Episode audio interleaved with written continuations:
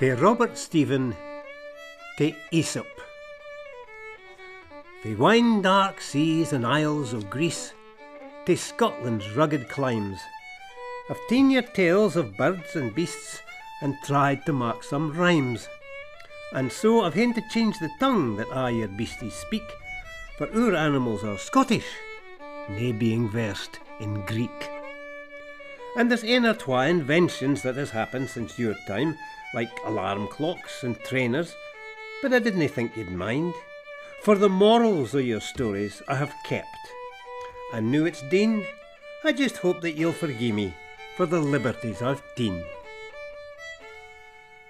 The Old Man and Death. A pier man, trochled, auld and grey, came chavin' up the road. His step was slow, his heed was doon, his frame bent with a load. The sticks he carried on his back was for the marketplace. He topped the brae and threw them off. The swite stood on his face. For 70 year and 10 I've chaved geice here to mak a living. I sometimes wonder if I'd be far better off in heaven. It's 6 year now since Kirsty Deet, my bonny, loving wife. I often mind the happy times, the things we shared in life. But now the road's gey lonely. It's nae the same yoursel. Aye, it's a' we ken o' heaven, and a' we need o' hell. The tears went rinnin' doon his face. He prayed for death to come. I wish that I was dead, he said, and buried in the grun. You called? A chilling voice replied. It froze his heart with fear. The reaper grim, with deadly scythe, stood close aside him here.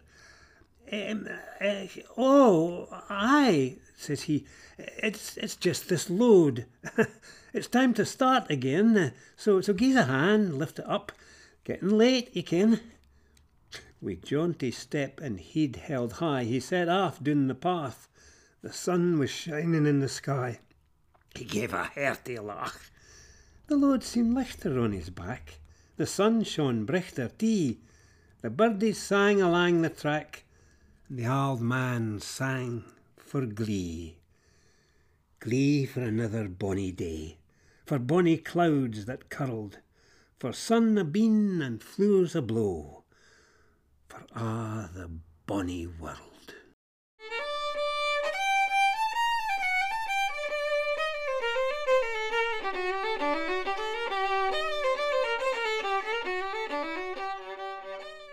The Crow and the Pitcher. A craw flew o'er the barren land, for a' was dry and bare. For twa lang year, nae drap o' rain had touched the parched grun there. The rivers dried, the cattle died, the earth cracked underfoot. The auld folk sighed, the bairns grew thin, their ribs were sticking oot. He was fleeing to the mountains to see his mother's folk. He'd heard the grass was green o'er there, so he thought he'd tak a look. For twa lang days spent on the wing, he hadna broken fast. But now his flight grew weaker. He kent he couldna last. Without a drink of water seen, though the mountains were nae far, he kent he'd never reach them. And then he saw a jar. A pitcher, lying at a well. He hardly dared to think, but he fluttered doon aside it. Please, God, let there be a drink. He hopped o'er aside the jar. He hardly dared to hope. He kent this was his final chance. Oh, please, God, just a drop. He reached the jar and keeked it in. Oh, there was water here. Oh, beautiful, sweet water, sae colour, fresh and clear.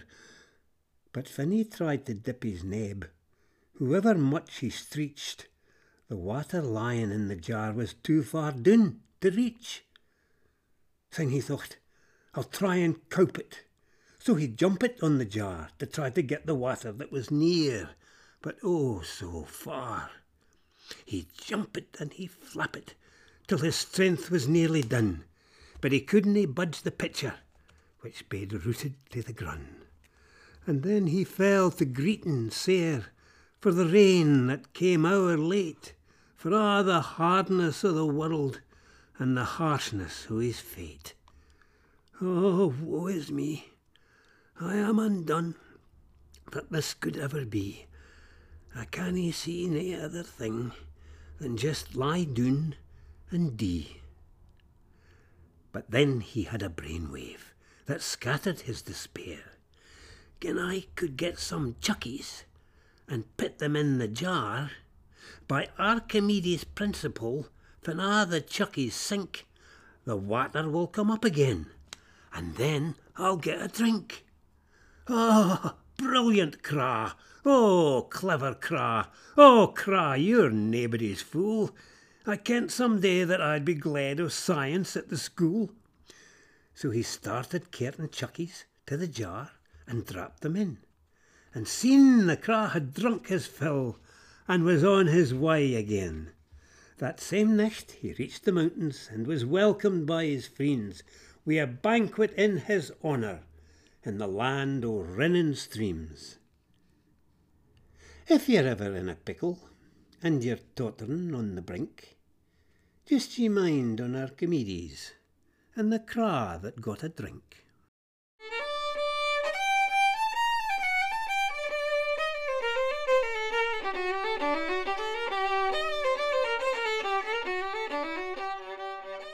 The Hound and the Hare. A hare gaed rinnin' through a park wi' a greyhound close ahin. The hare was auld and tardy, but the dog ran like the wind. When the hound had nearly ta'en her, Puss changed into second gear, and gaed bounding up the hillside like a nimble-footed deer. The dog was left a mile ahin, so he turned and made for hame, when he met a wife oot walking, a buxom country dame. She said, "A muckle hound like you, ye ought to be ashamed, being beaten by a puir auld hare. You must be getting lame." "You forget why we were running," said the greyhound to the wife. "I was running for my dinner. She was running for her life."